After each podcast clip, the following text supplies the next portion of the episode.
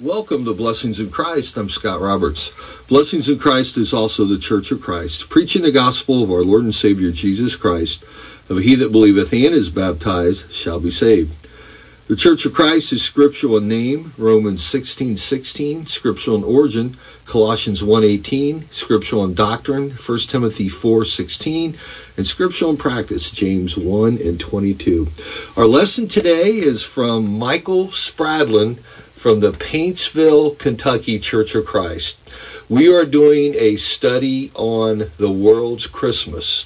In fact, uh, he is actually reviewing a uh, a book that was put out many years ago by J.W. Holcomb, and the book is entitled "Is December 25th Christ's Birthday?"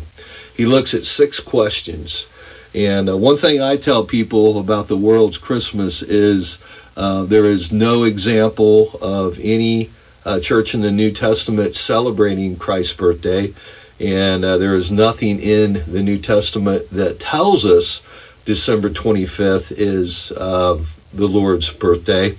And also, what I tell people is um, we are not commanded uh, to remember Christ's birth, but we are commanded to remember the death of Christ.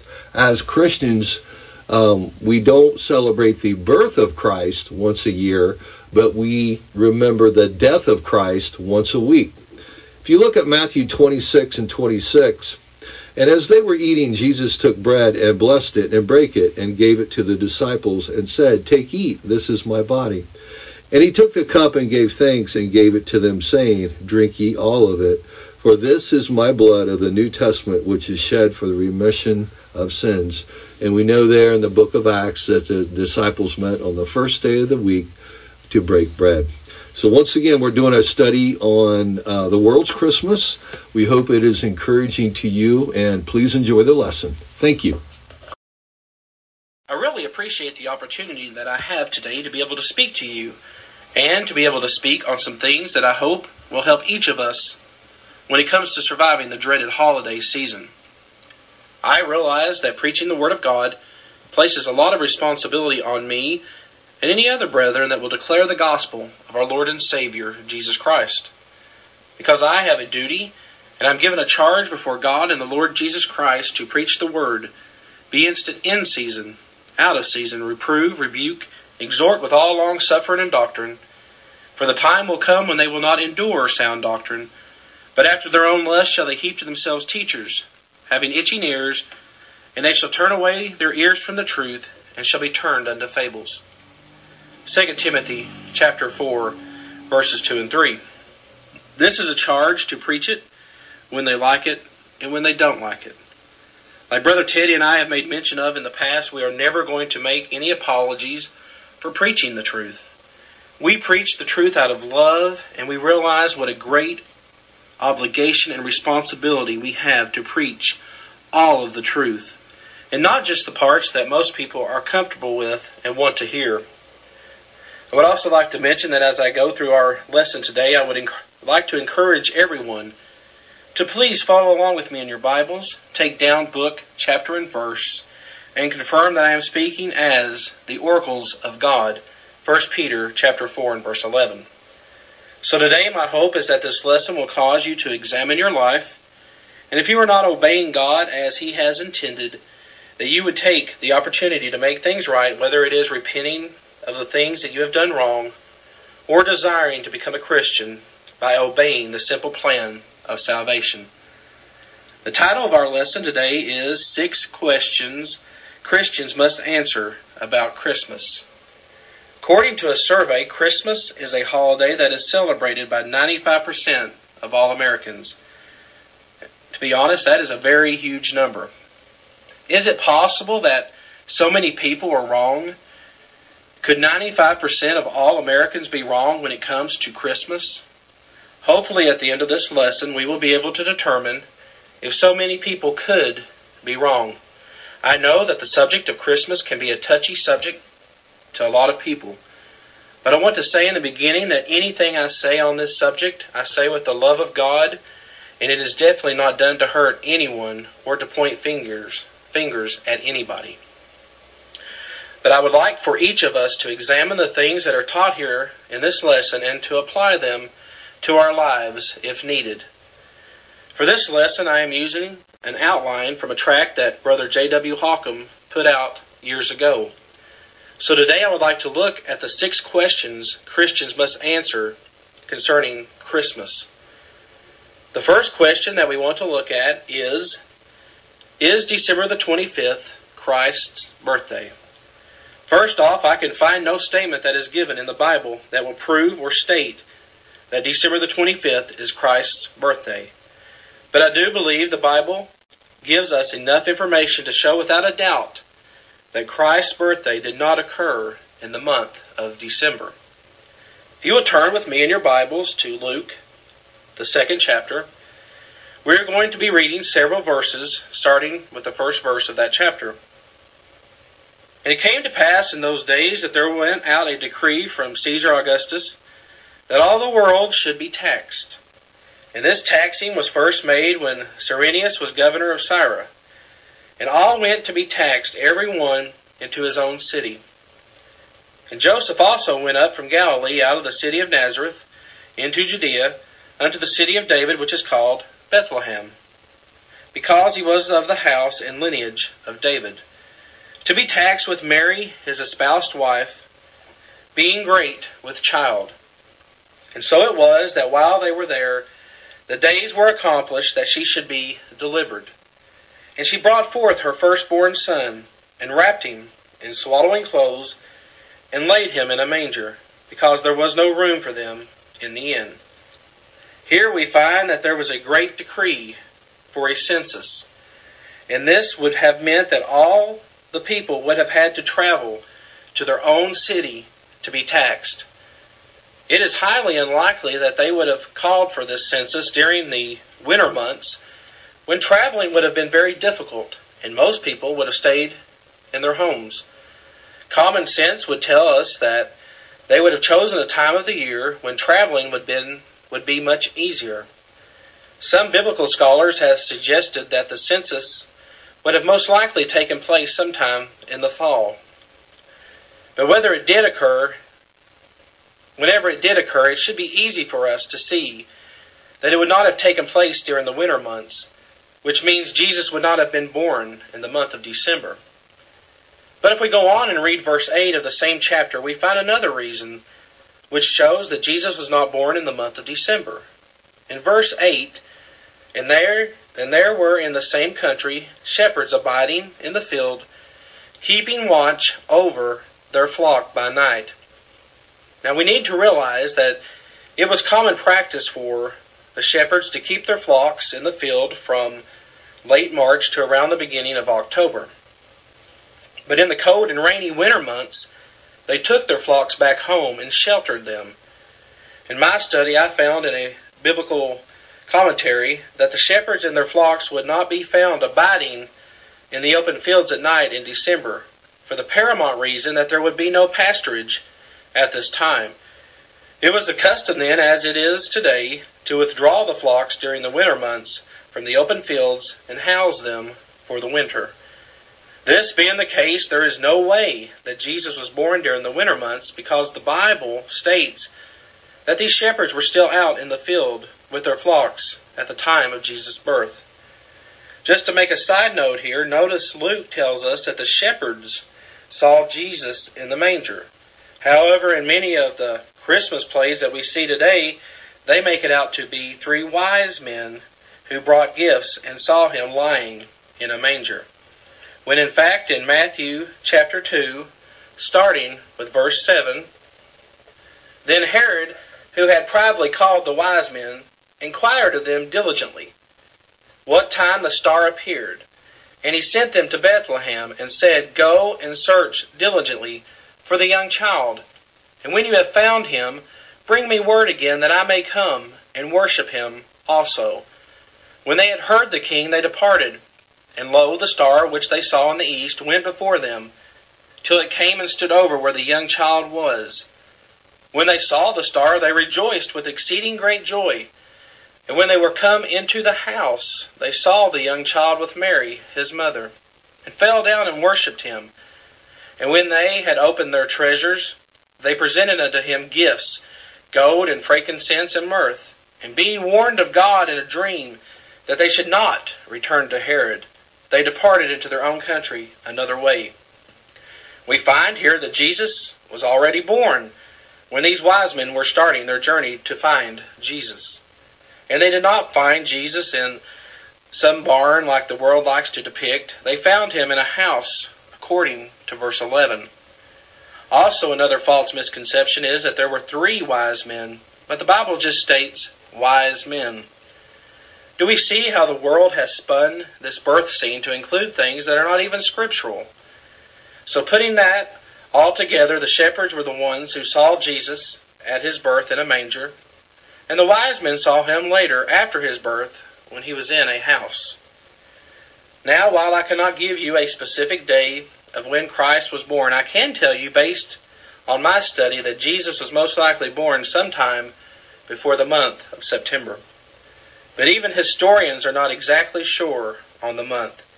But one thing I do know today if Jesus had wanted us to celebrate his birth on a yearly basis, don't you think that he would have made that date of his birth clear?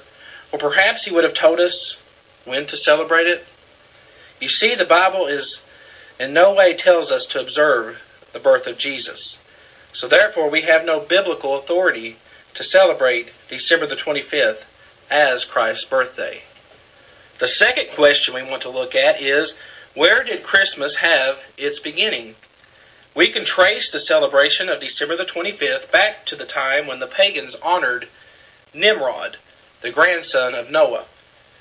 He was also the man who encouraged the people to build the tower that would reach into the heavens. He was also the founder of the kingdom that became known as the Babylonian kingdom. The story goes that after his death, his mother claimed that a tree sprouted and grew to full size overnight from a dead stump. And she claimed that that growth symbolized that Nimrod was alive spiritually. So she would come back there once a year and place gifts at this tree. It was then that they began to worship him as a great man. And they celebrated his birthday on a very familiar date, and that date was December the 25th. As time passed and the worshiping of idols increased, many began to worship the sun, and they named their sun god Sol. And they decided to use December the 25th as the day to celebrate Sol's birthday. So we find that the celebration of December the 25th originated from idolatrous worship, and it became a pagan holiday that was celebrated long before the birth of Christ even occurred.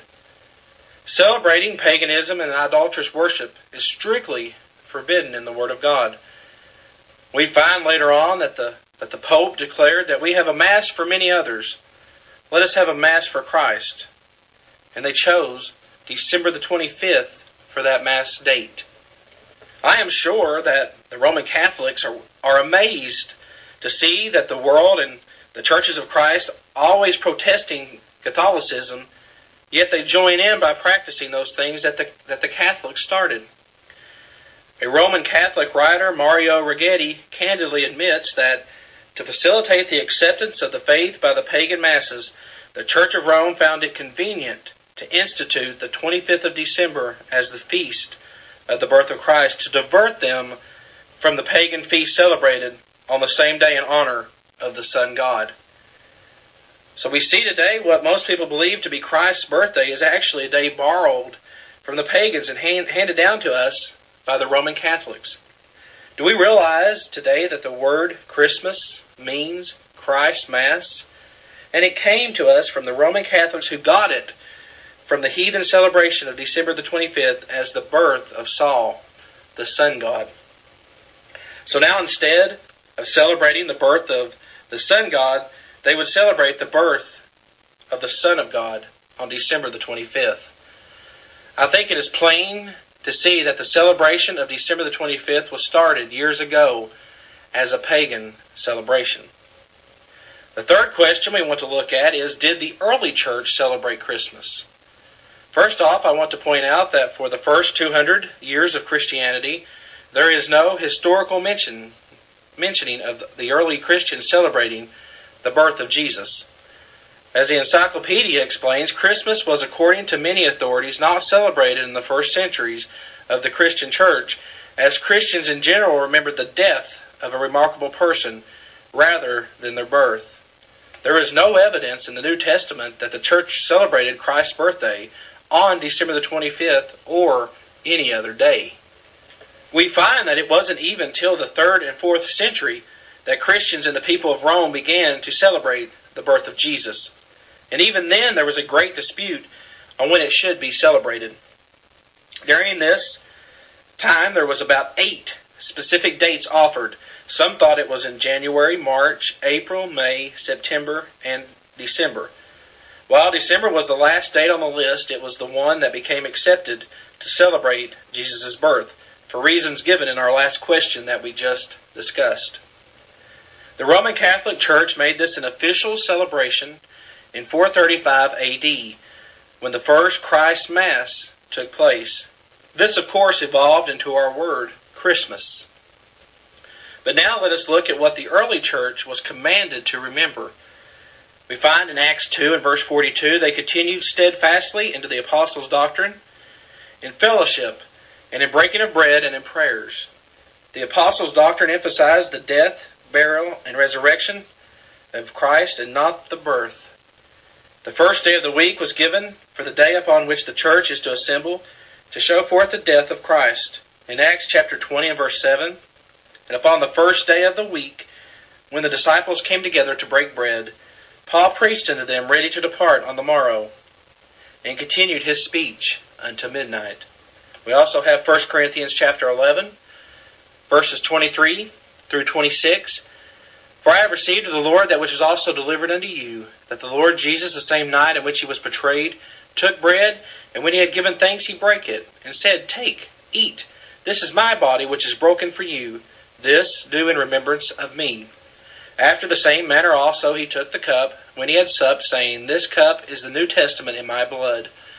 This do ye as oft as you drink it in remembrance of me. For as often as you eat this bread and drink this cup, you do show the Lord's death till he come. We are to remember him on a weekly basis. We also find that the apostles forbade the church from keeping days not authorized.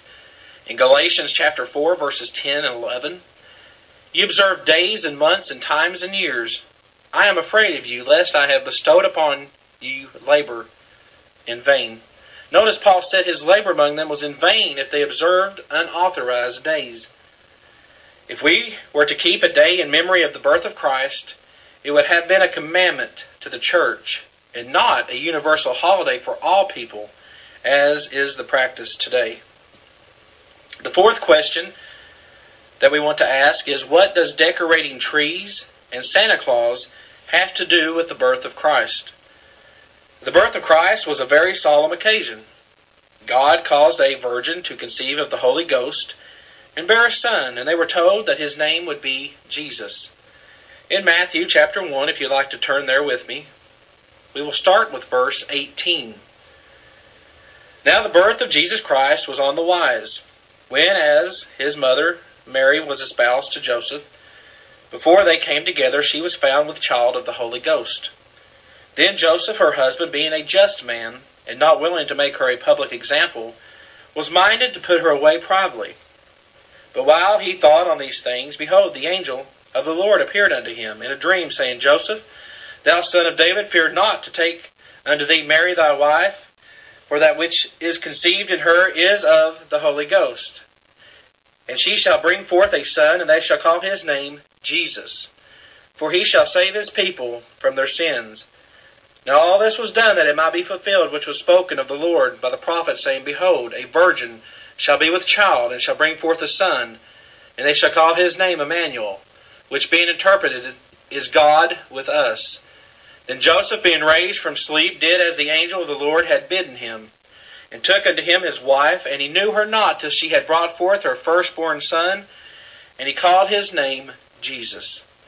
It is because of God's great love for man that he gave his only begotten Son to be the Savior of the world. The apostles emphasized the death, burial, and resurrection of Christ, not his birthday. In 1 Corinthians chapter 15 and verses 1 through 4, Moreover, brethren, I declare unto you the gospel which I preached unto you, which also you have received, and wherein you stand, by which also you are saved, if you keep in memory what I preached unto you, unless ye have believed in vain. For I delivered unto you first of all that which I also received, how that Christ died for our sins according to the Scriptures, and that he was buried, and now that he rose again the third day according to the Scriptures. Now, what about the infamous Christmas tree? Let us look at what the Bible says about cutting down a tree and decorating it. If you'll turn in Jeremiah chapter 10, and let us read verses 1 through 5. Hear ye the word which the Lord speaketh unto you, O house of Israel. Thus saith the Lord, Learn not the way of the heathen, and be not dismayed at the signs of heaven, for the heathen are dismayed at them. For the customs of the people are vain. For one cutteth a tree out of the forest, the work of hands of the workman with an axe. They deck it with silver and gold, and they fasten it with nails and hammers, that it move not. They are upright as the palm tree, but speak not. They must needs be born, because they cannot go. But be not afraid of them, for they cannot do evil, neither also is it in them to do good. Please notice the custom of cutting a tree and decking it, as most people do today, is a heathen custom not a Christian act. Also, the lights and other decorations date back to the pagan festivals and their decorating of buildings. These things have nothing to do with the birth of Christ. One may ask about the practice of giving of gifts. It is true the wise men gave gifts to Christ. But where is the scripture that says that that the men gave gifts to Christ and that we are to give uh, gifts because Christ was born? What would you think if someone was celebrating your birthday by giving gifts to all the people around you and did not give you anything? The people of the world neglect Christ all year long, but yet they never fail to remember to celebrate his birth on December the 25th by giving gifts to everyone else. Can we not see that the idea comes from man and is not inspired from God's Word? The world gets itself in such bad financial condition every year getting caught up in the Christmas game, and before they know it, they have spent all their money on gifts for others, and they have no more money left for their bills. And those Christians that are unfortunately participating in this holiday end up not having very much money left over for God. We must always be careful that we are not taken away from what we have set aside to give to God. Now let us talk about old Santa Claus. Where does he fit into all of this? History tells us that this idea came from the legend of St. Nicholas, a bishop of Myra in Lycia, who gave gifts in secret to three daughters of an impoverished citizen. From this originated the custom of giving gifts in secret on the eve of St. Nicholas, later transferred to Christmas Day. Hence, the association of Christmas with Santa Claus was brought to America by the early Dutch colonists, according to the Encyclopedia Britannica, volume 16, page 416. But on the eve of, of December the 25th, parents will actually lie to their own children. The story is told of a boy who had been taught when he was younger that there was a Santa Claus, but later on, when his parents finally told him the truth, he was disappointed and said he was going to check and see if there was any truth in the other person that they had told him about, and that man's name was Jesus Christ. If we aren't careful, we may cause our children to doubt those things that are true.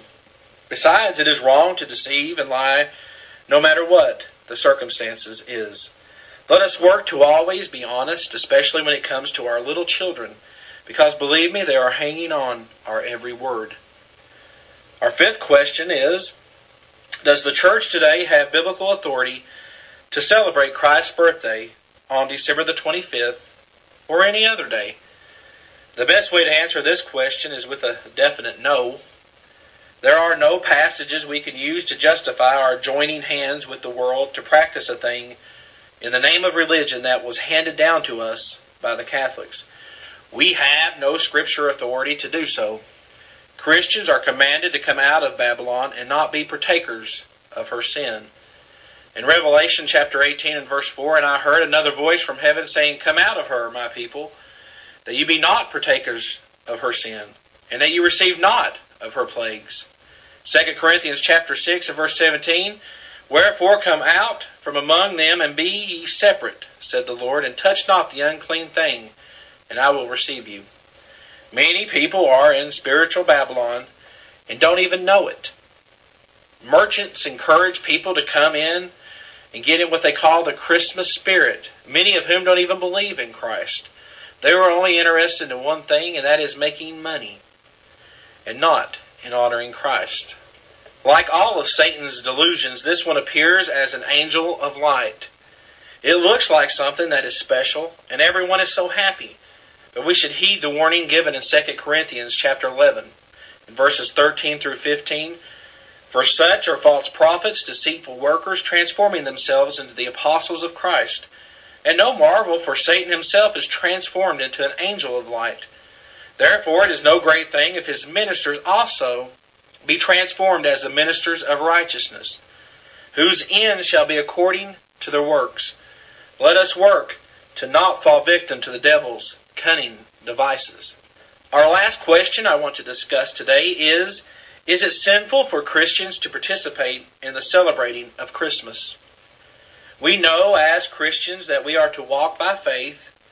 In 2 Corinthians chapter 5 and verse 7, for we walk by faith, not by sight. Faith also comes by hearing God's word. Romans 10:17 Whatsoever is not of faith is sin. Romans 14:23 Without faith it is impossible to please God. There is no hint in the scriptures that would cause us to believe that God would permit us to engage in this heathen custom and still please Him. But some say they are celebrating Christmas, but they are doing it in a non religious way. Now stop and think for just a moment how can you keep a religious day in a non religious way? We are told to let our light so shine. Matthew 5 and verse 16 Let your light so shine before men that they may see your good works and glorify your Father which is in heaven. When people see us doing what they are doing, how are they to know that we are not doing it for the same purpose that they are? That is just an excuse for some to do as they please. But we must remember that line of thinking is, is the very foundation of what denomina- denominationalism is. Do as you please, even if you have no Bible authority. Just say, I'm doing it for a good purpose. So therefore, I don't see anything wrong with it. Sending Christmas cards, putting up a tree in our homes is a dead giveaway to the world that we are with them all the way in this Christmas holiday. The practice of sending Christmas cards was frowned upon by the Baptists and Methodists and Lutherans until around 1900. No surprise the Roman Catholics were the first to adopt this custom. Since God's Word does not give us the date of Christ's birth, and we cannot find where we are commanded to keep this day, we must put all of our attention on the things that God has commanded for us to remember, like His death on the cross. Let me say that I do not think that we should treat Jesus' birth as a, a piece of paper that we would wad up and throw into a trash can. But instead, we should rejoice and be thankful on a daily basis for the birth of Christ and the perfect life he lived while he was here on this earth. I hope that we all can recognize that the celebration of Christmas is man made and not God made. I know that there can be a lot of family pressure that will come tempting us to give in and celebrate this pagan holiday. But we must realize that our obligation to do what God has commanded must always come first in our lives, no matter how hard our families and the world pushes us. I beg of you to please think on these things that I have brought out and taught here today. If you have never obeyed the gospel, you must first hear his word, Romans 10:17. You must then believe that Jesus Christ is the Son of God, Mark chapter 16 verses 15 and 16. You then must repent of all your sins, Acts 17 and verse 30. Then you must make that great confession that I believe that Jesus Christ is the Son of God. Acts, the 8th chapter, verse 36 and 37. Then the final step is to be buried in the watery grave of baptism for the remission of sins. Acts 8 and 38. If you have never obeyed the gospel, do so before it is too late for your soul. Thank you for listening today. My name is Mike Spratt.